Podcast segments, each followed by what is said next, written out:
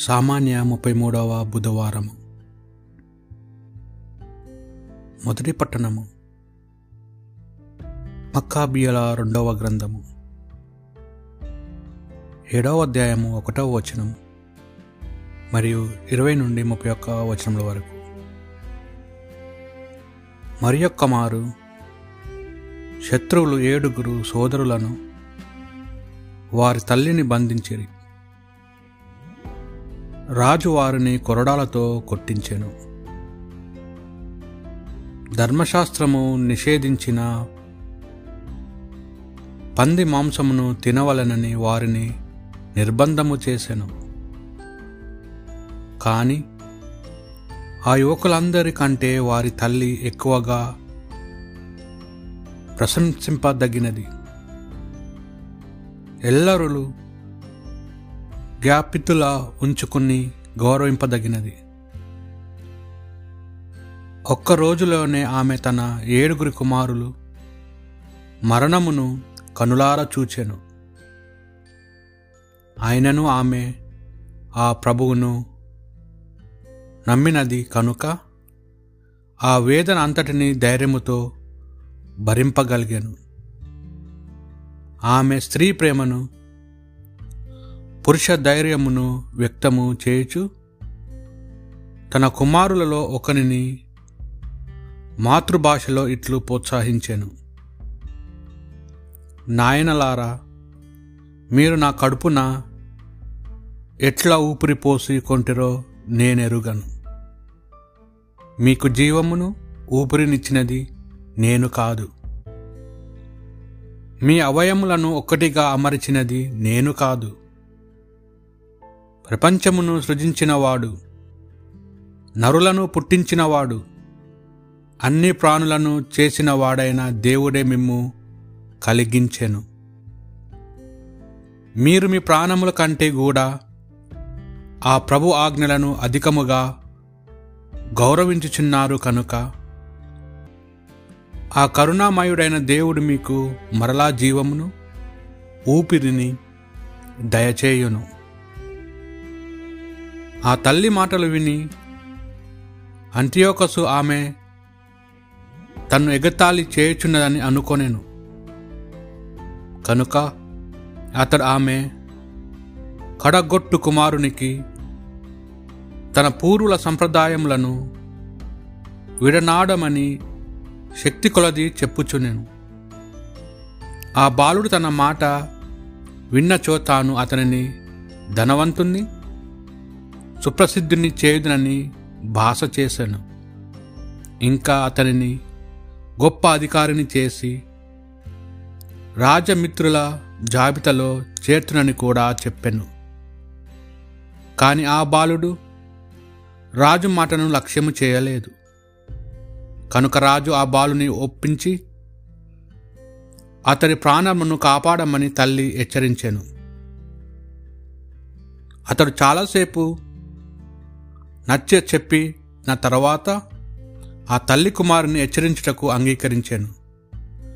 ఆమె పుత్రుని మీదికి వంగి కుమారుడైన ఆ రాజునకు తలవంపులు కలుగునట్లుగా మాతృభాషలో ఇట్లు చెప్పాను. నాయన నా పైని జాలి చూపుము నిన్ను తొమ్మిది నెలలు నా కడుపున మోసి తిని మూడేండ్లు పాలిచ్చి పెంచి తిని నిన్ను అన్న పానీయాలతో పోషించి ఈ ఈడు వానిగా చేసి తిని. బిడ్డ నీవు భూమాకాశములను వానిలో కనిపించు సమస్త వస్తువులను పరిశీలించి చూడుము. దేవుడే శూన్యము నుండి వానన్నిటినీ కలిగించాడని తెలుసుకొనుము. అతడు నరులను కూడా అట్లే కలిగించెను. నీవు ఈ నరంతును చూచి భయపడవలదు. ఇప్పుడు నీ ప్రాణములను అర్పించి నీవు నీ సోదరులకు తగిన వాడివి అనిపించుకొనుము. ఇట్లు చేయదవనే నేను ప్రభువును అనుగ్రహమును వలన ఉత్తాన సమయమున నీ సోదరులతో పాటు నిన్నును మరలా స్వీకరింపగలుగుదును. ఆమె ఈ మాటలను ముగింపక మునిపే బాలుడు రాజా నీవింకా దేని కోరుకు కొరకు వేచి ఉన్నావు నేను నీ ఆజ్ఞను పాటింపను. మోషే మా పితరులకిచ్చిన ధర్మశాస్త్ర విధులను మాత్రమే అనుసరింతును. నీ మాటకు నీవు మా ప్రజలను సకల విధమ విధములైన క్రూర హింసలకు గురి చేయి చూ చూచితివి. నీవు ప్రభువు శక్తి నుండి తప్పించుకొన జాలవు. ఇది ప్రభు వాక్కు. భక్తి కీర్తన. ప్రభు నీ దివ్య రూపమును గాంచి సంతృప్తి చెందెదను. ప్రభు నీతికరమైన నా మొరను ఆలకింపుము. నీ సహాయము అర్థించుచు నేను చేయు వేడుకలను వినుము.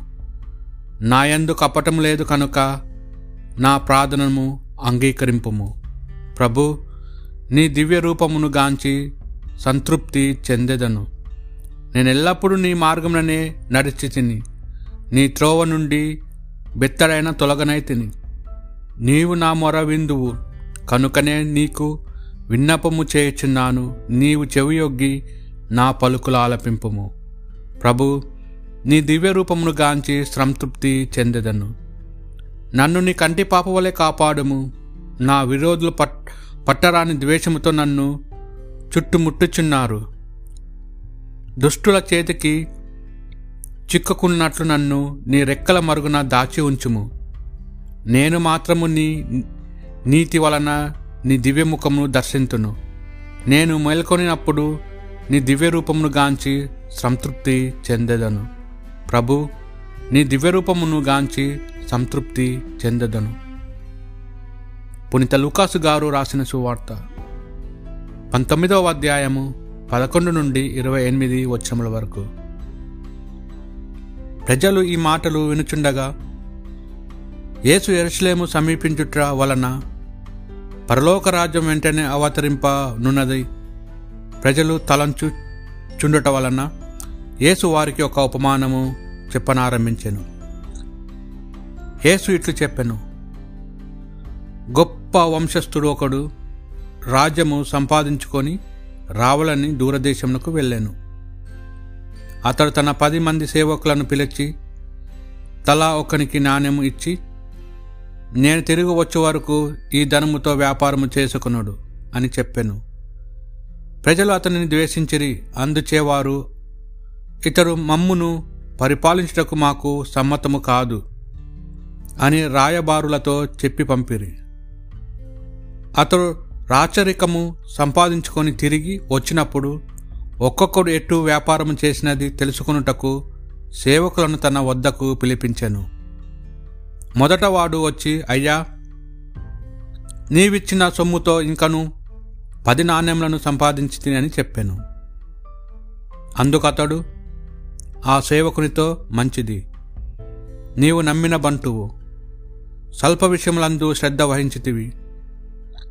కనుక నిన్ను పది పట్టణములకు అధిపతిని చేసేదను అనెను.